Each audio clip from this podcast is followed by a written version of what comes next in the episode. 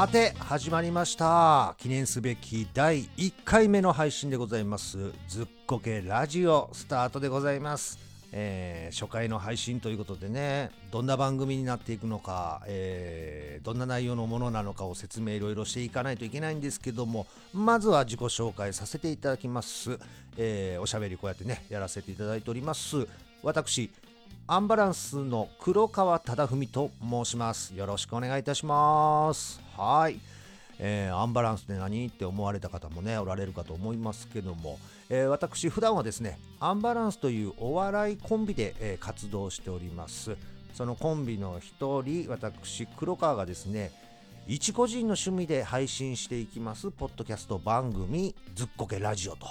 えいうことでございます。えー本当にね、一個人の趣味なんで、えこの録音もね、自宅のリビングで家族のいない隙を狙ってですね、今、こうやっておしゃべりをして、それを収録しておるわけでございます。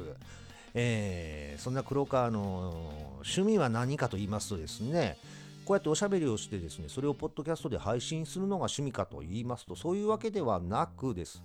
えー私の趣味は大好きなバイクでございます。はい。バイク。うん。このね、大好きなバイクでいろいろこうね、おしゃべりできる番組があればいいなということで、えー始めさせていただきました。うん。ですので、あの、ジャンルでいきますと、バイク系ポッドキャスト番組ということになるんですけどもね。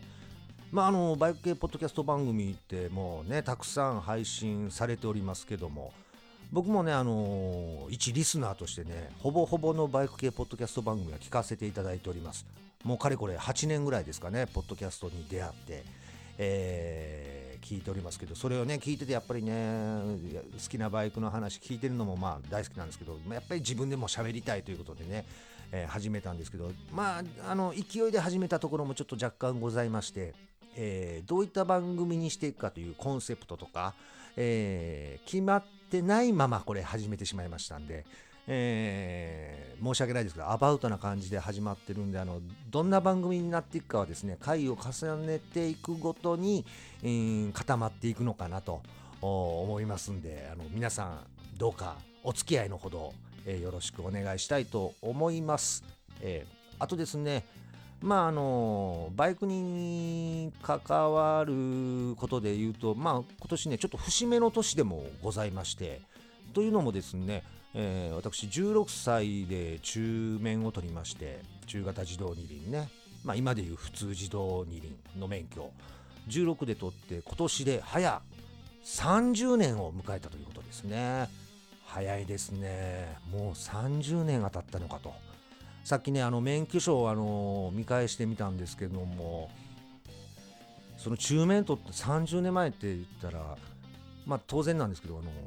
昭和だったんですね、うん、自分の中では平成に取ったらつもりでいたんですけど昭和63年の12月26日に初めての免許をね、えー取得したわけでございます。で今ちょうどねこのおしゃべりしてるのもこれも12月なんでほんとほぼほぼ丸々30年が経ったということです。もう免許のサイズもね一回りでかいサイズですからね。今のサイズより一回り二回りぐらい大きいのかな。のサイズの免許でございましたけども。おまあねそういう節目もあってなおさらこうバイクに関わる何かをやり始めたいというのもねあったんですけども。まあ本当ならねあのなんか仕事に絡めてできりゃいいんですけどまあそういったオファーもないですしうん。あのだったらもう自分で配信しようっていうところもね、えーございましてやり始めました。はい。えーあとですねそうですねいろいろ番組名のこともね、あのなんでばずっこけにしたのっていうのもあるかと思うんです。それはまたおいおいね、お話ししていこうかなと思いますけども、まあまあ、まずはですね、えー私、まあ、30年バイクにほぼほぼ乗ってまして、降りたのは、降りて、降りたっていうか、乗ってない時期、ほんとね、半年間ぐらいかな、30年の中で。えーそれはまあ、あの、今東京に住んでますけども、大阪から出てきた時にバイクを処分して半年ぐらいは乗らずに生活してたんですけどね。やっぱり我慢できなくなって、えー東京でバイクを買うと。その半年間ぐらいでそれ以外はだから29年半はもうバイクとともにね、えー人生を送っているわけでございます。まあ、この30年というね、えー、年月で得たものをねこう皆さんにお話しできればいいなというのもありますし、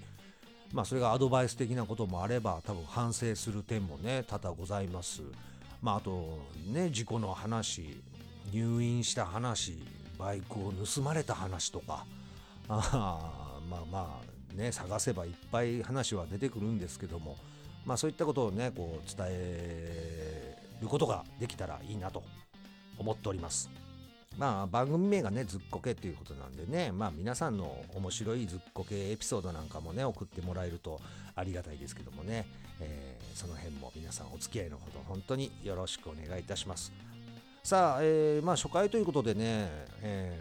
ー、なんていうんですか、今まで僕が乗ってきたバイクもご紹介しましょうかねと思って、まあ大体ね、その人が乗ってきたバイク、車歴を聞くと、大体その人の趣味思考がわかると思いますんで、えー、この後で、えー、じゃあ僕が乗ってきたバイクたちを、えー、ご紹介したいと思います。よろしくお願いいたします。どんな番組になっていくのかやってる本人もわからない。とりあえず配信中。ずっこけラジオ。免許を取って30年。今まで乗ってきたバイクたち。はい、えー、そういうことでね今まで乗ってきました車力をご紹介したいと思います。えー、免許を取ったのが昭和63年12月の26日、えー、この日にね中型自動二輪免許を取得したんですけども次の日にはねもうバイクを買いに行きました、えー、当時住んでおりました大阪の寝屋川にねレッドバロンがあったんですけども、え今もあるんでしょうかねレッドバロンね寝屋川に、えそこでですね一目惚れして買いました。記念すべき1台目がこちら。ホンダモンキー R はい。中型のバイク買えなかったんですね。残念ながら、えー、高校生でね。まあ夏ぐらいからバイトして貯めてましたけども、えー、教習所にね通うお金もかかったので残ったお金で買えたのが 50cc ということになります。悲しいですね。250400中古でも買えなかったということでございます。まあけどね、えー、周りの友達なんかはみんなスクーター買ってたんですよね当時。うん周りねチャンプ RS とかジョグスポーツねジョグスポって言ってましたけどあとアドレスチューンとかがちょうどな、あの出始めた頃でみんなはそういうのを買ってたんですけど僕はですねやっぱり中型のね免許取ったんですからミッション車に乗りたいとシフトチェンジしたいクラッチこうね握りたいっていうのが、え、こだわりであったんでしかもねちょっとレーシーな感じのモンキー R これがございまして買いました、えー、車両価格がね8万7000円か8万9000円やったと思うんですよね。9万ちょうどしなかったなっていう記憶が残ってるんで、えー、これを買いました。まあ楽しいバイクでしたね。えー、まあ時代はね当時も走り屋ブームの頃でしたから、えー、ジーンズにね膝に空き缶を当ててガムテープでぐるぐる巻きにして膝をする練習とかもね、このモンキー R でやりましたね。あと友達とツーリング、うん、あの、琵琶湖にね、走りに行ったり、えー、フェリー乗ってね、淡路島に渡ってみんなでこう一周したりとかね、しましたけども、まあ、モンキー R のいいところは、まあ、燃費もいいのと、まあ、あのタンクね、大きいからガソリンね、燃料いっぱい入りますから、そんなにねしょっちゅう給油しなくていいんですよ。ただ周りのねスクーター乗ってた友達はしょっちゅうこう給油しないと持たないっていうね、えー、そういう利点はありましたねモンキー R 燃費がすごいいいっていうね。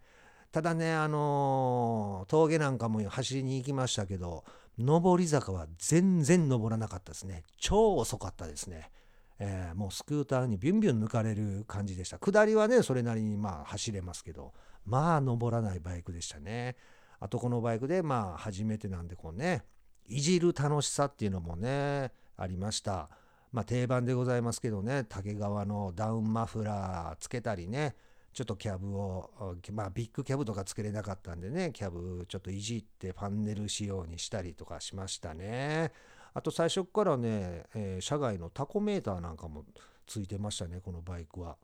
で恥ずかしかったのがあの当時ねなんかこうリミッター解除みたいなのが流行っててでモンキー R もリミッター解除ができるっていうのがなんか雑誌を見たんかな？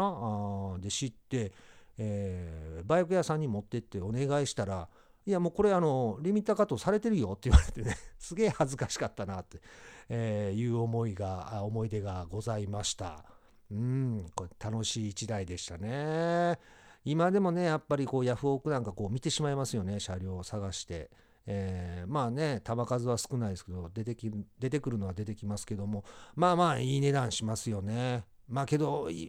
またこう所有したいなと思える1台。モンキー R でございました。さあ続いてじゃあ2台目に買ったバイクはこれです。ヤマハ FZ400R はい念願の中型バイク買いましたよ。えー、これね、翌年か、高校2年生の時ですね、何月かちょっともう覚えてないんですけども、これね、ラッキーなことに、まあ、知り合いの先輩の先輩からバイクいらないかっていう話が来たんですよ。で、ね、車種聞いたら FZ400 ある。ええー、と思って。ただ、あの、車検が切れてて、えー、バッテリーももう上がってると。で、動かないということやったんですけども、まあ多分キャブの掃除ぐらいすりゃ動くんちゃうっていう話やったんで飛びついたんですけどあとねやっぱ金額、えー、が驚くほど安かったんですよねさっき言いましたモンキー R はまあ9万しないぐらいで買ったんですけどそれより安い金額でいいっていうんですよねなんと7万円でいいということでもうすぐに飛びつきました。えー、でね実際車両を見たらあの汚いわけでもなくまあまあ綺麗でもないですけど、あの全然大丈夫な範囲内。ねえー、でこれね FZ400R でも前期と後期があって後期型やったんですよだからホイールがね白の、FZ400R でハーフカウルでね、えー、でね車外の集合マフラーももうついてたんです、えー、ビートのねえー、バックファイヤー2っていう懐かしいですね。あのサイレンサーがね、えー、なんつったんやろ。お弁当箱みたいなちょっと四角い感じのサイレンサーのマフラーやったんですけどもそれがついてて7万円でいいっていうんでね、えー、即買いまして、えー、車検通して、えー、バッテリー変えてもらって、まあ、本当にねキャブの清掃だけで済んだんでそんなにその後もお金言うほどかからなくて、えー、車検通してもらって乗りましたね。まあまあこのバイクでもいろいろね走りに行きました。まあ、当然、えー、ね、ツーリングで四国行って徳島にねうち親戚がいるんですけどそこに泊まりにバイクで行きましてねそこのいとこのお兄ちゃんもバイク乗りまあその時はもう乗ってなかったんですけど CBX400F 乗ってて、えー、でその時に着てたつなぎをねその時もらったんですよ。革のつなぎ、えー、つなぎといってもね、えー、セパレートで 上着とこうパンツが別々なんですね一応チャックでこう一体にはなるんですけどもそれをねもらったんですけどもまあ今皆さんがね想像する革つなぎとはもう全然違うこうレトロな感じのつなぎやったんですよね。当然あの膝のあのバンクセンサーなんかついてないタイプでちょっとねこうクッション性のこうちょっと分厚くは膝元になってるんですけどバンクセンサーついてないですね。あとパッド系型とかね今安全のためにいろいろ脊椎パッドとか入ってます。そういうのも何らついてないすっごいシンプルなつなぎやったんですけども。あとカラーリングもねレトロなカラーでしたね。パンツがね青に白横に白ラインが入ってたんかな。で上が赤で赤になんか白ライン青色も入ってたかな。なんせねこうあいかにもホンダカラーみたいな、うん、感じのカラーリングのつなぎをもらいまして。けどねあのー、それでまあ当然ね膝するからなんかつけなあかんけどと思ったら当時売ってたんですよね。後付けというか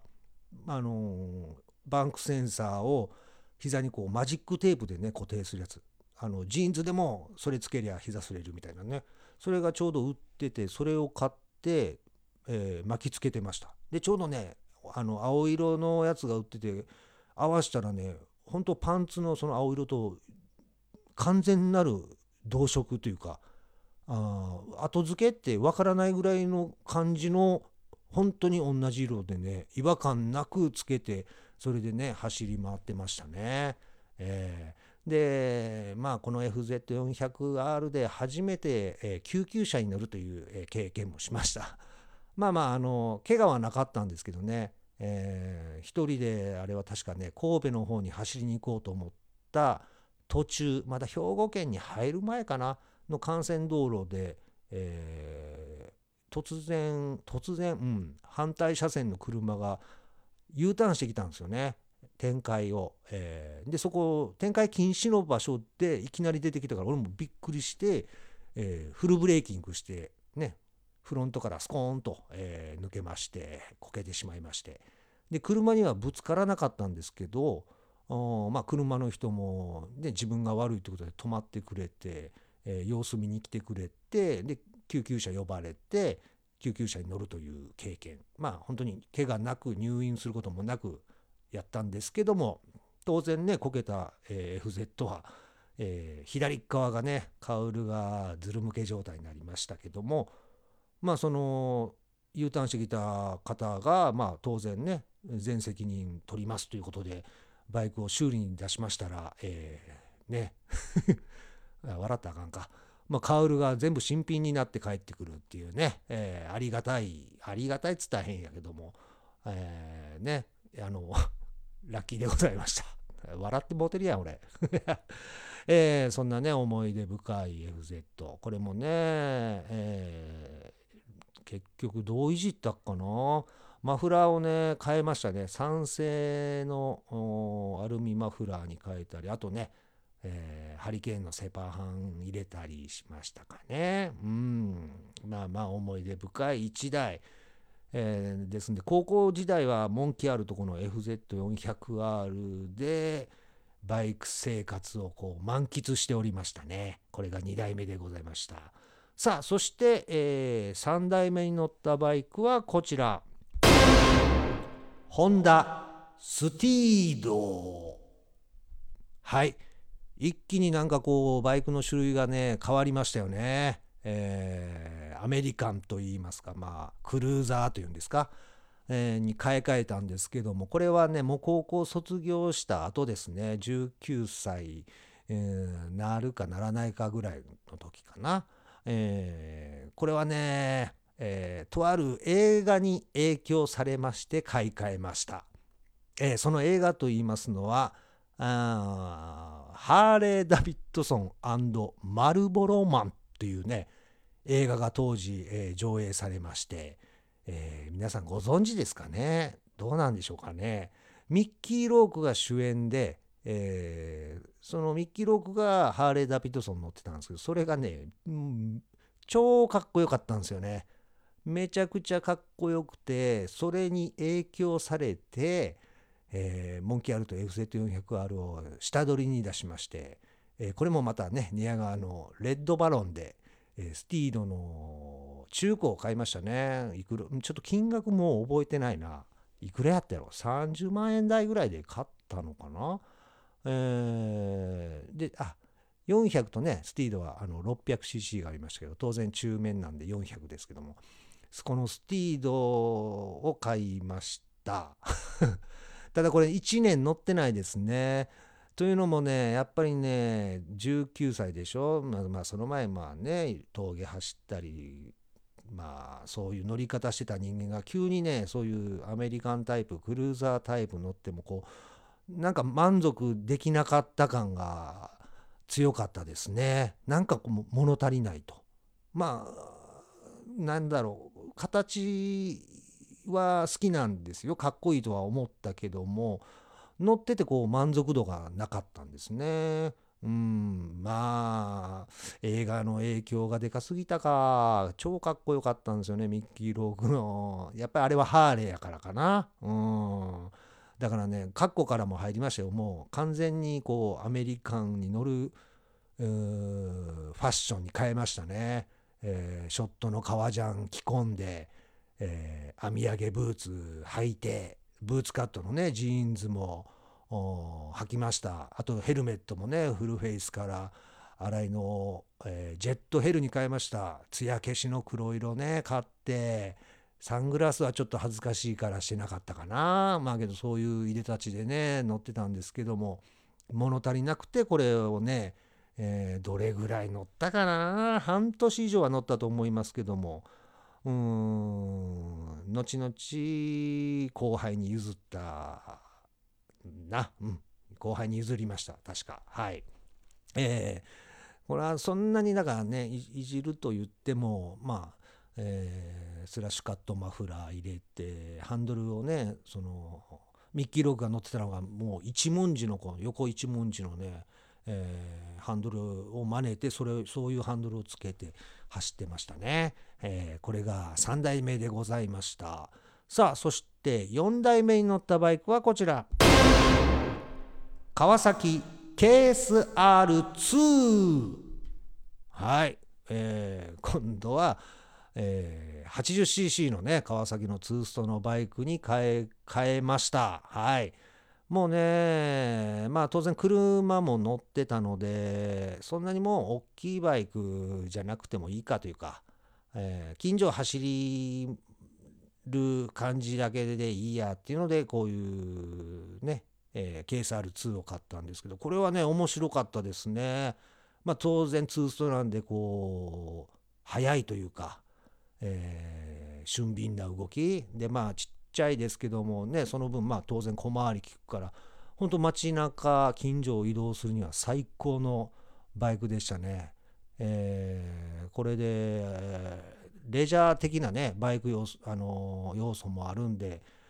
えー、砂浜に持ってったりして乗ってましたね須磨海岸にね、あの持ってって砂浜をみんなでこう走り回って楽しんだりしました。あ夏場は行かないですよ。夏場は海水浴のねあのお客さんっていうか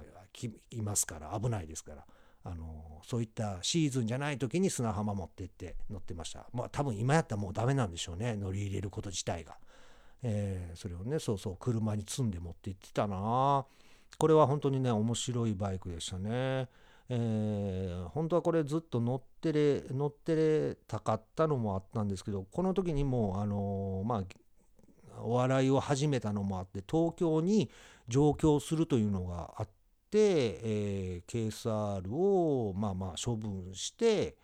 東京に来るんですね。はい、でこれがあのー、まあ30年免許取って30年の中で唯一乗ってなかった時期、えー、KSR を処分して約半年ぐらい乗ってなかったんですけど、えー、東京に来てやっぱりね、えーバイク乗りたいなーっていう欲が出てきまして、えー、5代目につなが、5代目でしたっけ？あれ？ちょっと待って、モンキー R でしょ ?FZ スティードケーサー、あ、そう、えー、5代目、次5代目。えー、5代目に買ったバイクがこちら。ゼファー400。はい。もうね、言わずと知れた。ネイキッドブームの火付け役と言われておりますゼファー400を、えー、東京に来て買いました。これはねえー、と1994年 C6 と言われるモデルですね。だからゼファー買いじゃなくて、えー、2バルブのね、えー、ゼファーを買いました。これは新車で、えー、だから東京でできてねその近所にバイク屋があるかどうかもわからなかったんでバイク雑誌を見て八王子か調布にあるなんかそのねバイク屋さんの広告を見て買ったんですね、えー、当時最長ローンの60回払い5年ね。5年ローンで、えー、買いました。ゼファー400まあまあこれはね本当にザ・バイクというか、えー、基本となるバイクですよね。まあ見た見た目もそうですしえー、そんなねあのハイパワーもない、えー、バイクですけども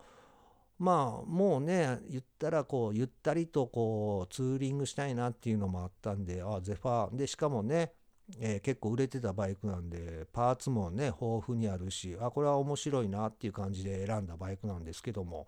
えー、このゼファーに乗って、えー、かれこれ24年と。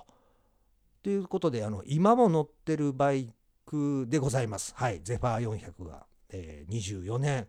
もう乗ってます。えー、ねだから30年間の24年がゼファー400っつってどうなんですかね そんなに乗り換えてなかったなっていう話で、えー、5台かって話なんですけども、うん、まあけどこれが一番長いことやっぱり乗ってるだけあって思い出もね、えー、いっぱいありますね。まあまたね後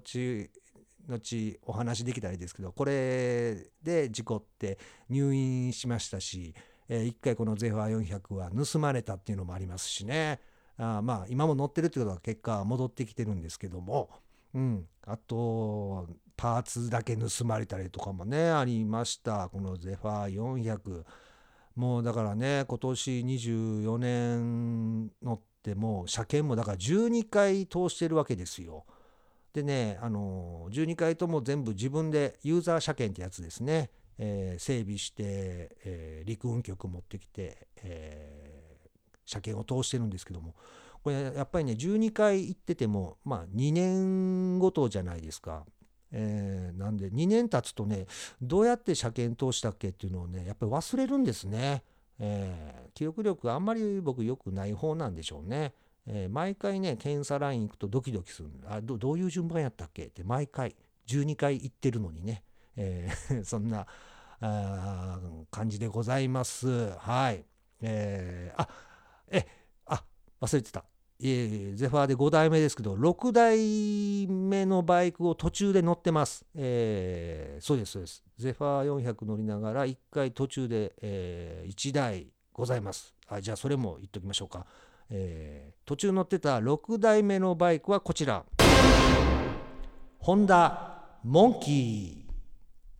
はい。そう途中でねモンキー乗ってました、えー、これはね知り合いからあの乗りませんかいりませんかって言われて、えー、5万円でいいって言われたんですよ。安いでしょホンダモンキー。5万円しかも、えー、と走行がね、えー、2000キロ台全然走ってない状況でほぼほぼ新車でしたよ見た感じはね。でそれを5万円でいいって言うからねそれはあのすぐ乗ります買いますって言ってね、えー、一時乗ってたんですけどもこれをね譲ってくれたのがなんと、えー、 DA PUMPの ISSA。はい。 ISSAがねもう乗らないからいりませんって言ってきたんですよね、えー、ここで皆さん疑問でしょ。なんで DA PUMPの ISSAと、えー、僕がつながっているのかというと。まあ、あのアンバランス今はね太田プロ所属なんですけど事務所、えー、デビュー当時はですねライジングプロダクションという事務所でございまして、えー、まあ先輩でいきますとねもう荻野目洋子さん、えー、水木有沙さんが先輩で、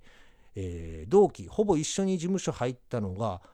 安室、奈美恵ね今年、えー、引退しましたけど、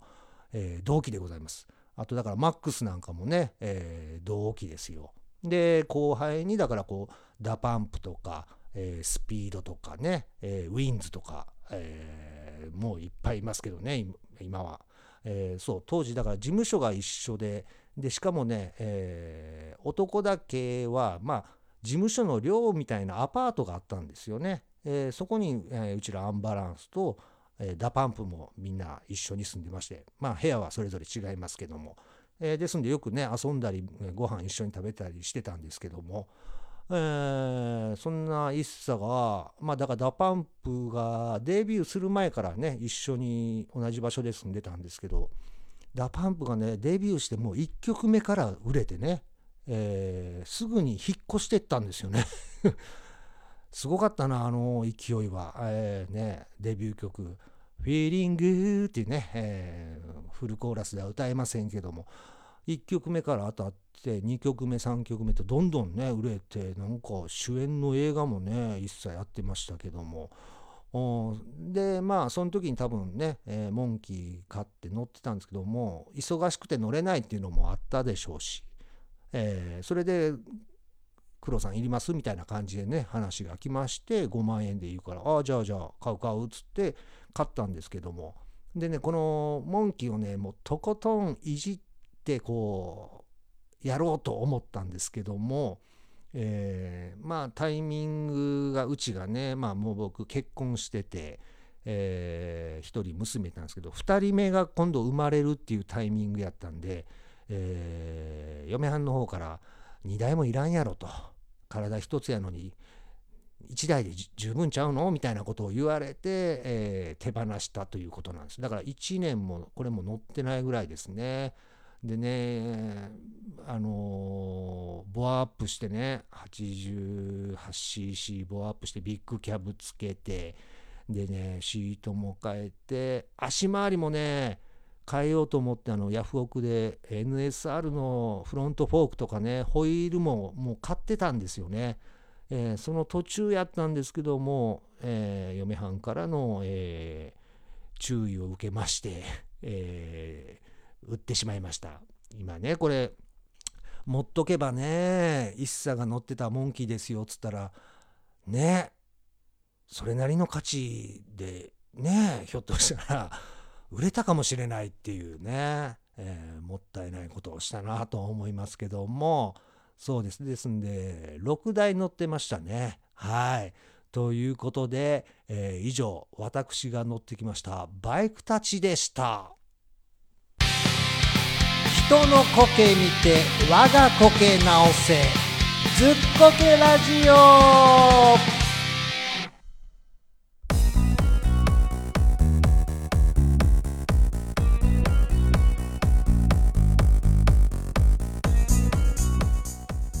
さあお送りいたしました。ずっこけラジオ。初回のね配信でございましたがそろそろねお別れの時間かなということでございますがえー、そうちょっとね訂正がございました、えー、さっきねあの30年のレあのバイク人生の中でまあ、バイク乗ってなかったのが半年ぐらいつってましたけど、えー、よく考えてみたら、えー、ゼファー401回盗まれて、えー、発見されるまでの間も乗れてなかったので、えー、とね、どれぐらいでバイク出てきたんかなちょっとね、なんか忘れたい記憶の部分なのかな思い出せないんですよね。多分3、4ヶ月ぐらいバイク出てこなかったのかなと思うんで、一応ね、えー、半年プラス3、4ヶ月乗ってなかったってことで、一応ね、訂正しておきたいなと思います。えー、まあね、このね、盗まれた3、4ヶ月だと思うんですけどもこのね、えー、時にもう次のバイク考えてたんですよね実は、えー、その車種はね結局まあね、えー、買えなかったっていうか乗れ乗ってないですけども GPZ900R をね買おうと思ってたんですよね、えー、なんで免許もねこの時あの限定解除、えー、取りました。取りましたというか限定解除しました。今だったらねあの大型自動二輪教習所で取れますけども、えー、ゼファー盗まれたのが22、3年前なんでまだ当時ね教習所で取れなかったんであの鮫洲の試験場までね一発試験受けに行きましたよ。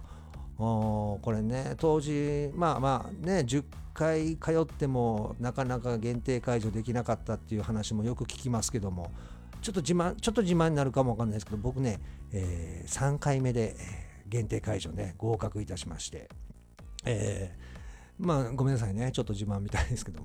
ただあの限定解除取ったけど大型乗ってないですからね。えー、そうなんです。免許だから限定解除して GPZ900R 探してたらゼファーが戻ってきたってことなんですよね。ですんでなんかそこの愛着もあるのかな？ゼファー400に対して。だからなかなかねゼファー400から乗り換えようっていう気持ちがねなかなかこうタイミングもなかったのかなとけど今はね死ぬまでにあの大型バイク乗っときたいなっていうのは正直あるんでね。まあこの番組やりながらね、えー、ひょっとしたら途中で大型バイク買いましたってこともあるかもしれませんけどもね、えー、さあそんなそう GPZ900R ちょっと思い出しましたけどちょっとこの間にあのニュースでねあの GPZ900R がほら爆発的にヒットになったね、あの理由の一つとしてあの「トップガン」映画、ね、あのトム・クルーズ主演の、もうあれも1986年の映画ですけどもね32年前かな。もうそんな前になんねや、えー、これの続編の映画が、えー、2020年に全米公開予定っていうねニュースになってました、えー、タイトルが「トップガンマーベリック」ね。マーベリックというのはあのトム・クルーズの、まあ、主演のねあの役の名前ですよね。マーベリック。これがタイトルになるらしいですよ。まあ、マーベリックっつったらねあの元 GP ライダーのマーベリック・ビニアレスね、えー、これ彼のお父さんがトップガンのファンで息子にマーベリックってつけたんですよね。そのマーベリック・ビニアレスが今元 GP のねライダーっていうのはねすごいなって思いますね。さあこの続編の映画、まあ、当然トム・クルーズね出るんですけども、えー、またバイク乗るらしいですよ。GPZ900R じゃないですけども今回の新作ではけど同じ川崎の忍者 H2 カーボンに乗るらしいです。ね。えあのー、32年前の「トップガン」で GPZ900R が大ヒットになったんですからひょっとしたら次はまあ H2 カーボンまあもうもう話題にはなってますもんねバイク自体はね、えー、けどこれ映画をきっかけに爆発的にひょっとしたら売れる可能性もありますもんね。ただね高いよね、えー、車両価格が356万4000円。税込みということでね、えー、今予約受付中らしいですよ。2019年1月18日まで予約受け付けてるということで皆さん、えー、気になる方は予約してみたらいかがですか？356万4000円、えー、持ってる方はぜひどうぞということでございます。さあ、えー、じゃあもうそろそろお別れの時間ですね。えー、皆さんね、あのー、からのメールお待ちしております。何でもいいです。もう特にね、まだコーナーもないですから、えー、まあ番組タイトルのずっこけなんで、ずっこけエピソードなんかをね、送っていただけるとありがたいですし、もう普通オタでも何でも構いません。今日ね、僕があの車歴をこう紹介させていただいたので、まあ皆さんもね、何か今まで乗ってきたこうバイクで思い出深い話なんかでも何でもいいんで送っていただけたらなと思っております。えー、メールアドレスはですね、ずっこけ .rider アットマーク gmail.com、えー、綴りはですね、zukkoke.rider これでずっこけ .rider えー、アットマーク gmail.com とえー、ぜひ皆さん何でもいいんでね、えー、メール送っていただけると、えー、次の配信からもうどんどんね皆さんからいただいたメールご紹介しながら、えー、番組進めていきたいなと、えー、思っております。よろしくお願いいたします。で、一応ね、2回目の配信まだ時期わ、えー、からないですけども、ちょっとね、ヘルメットの話したいなっていうのがございまして、えー、というのも私、今、まあ、ヘルメット3個、えー、3つ所有してますけども、もうどれもこれもあのやばい年数かぶってるんですよねちょっとあの買い替えというか新しめの新しめというか新しいの一つこれ買わないとやべえやろっていうぐらい年数経ってるヘルメットしかないんで まあそこら辺のお話できたらなと思いますんでよかったら皆さんもねヘルメットについての何か、えー、メールを送っていただいても助かるなと思います。それではね、え2回目の配信まで皆さんお待ちいただきたいなと思います。それでは、バイジュー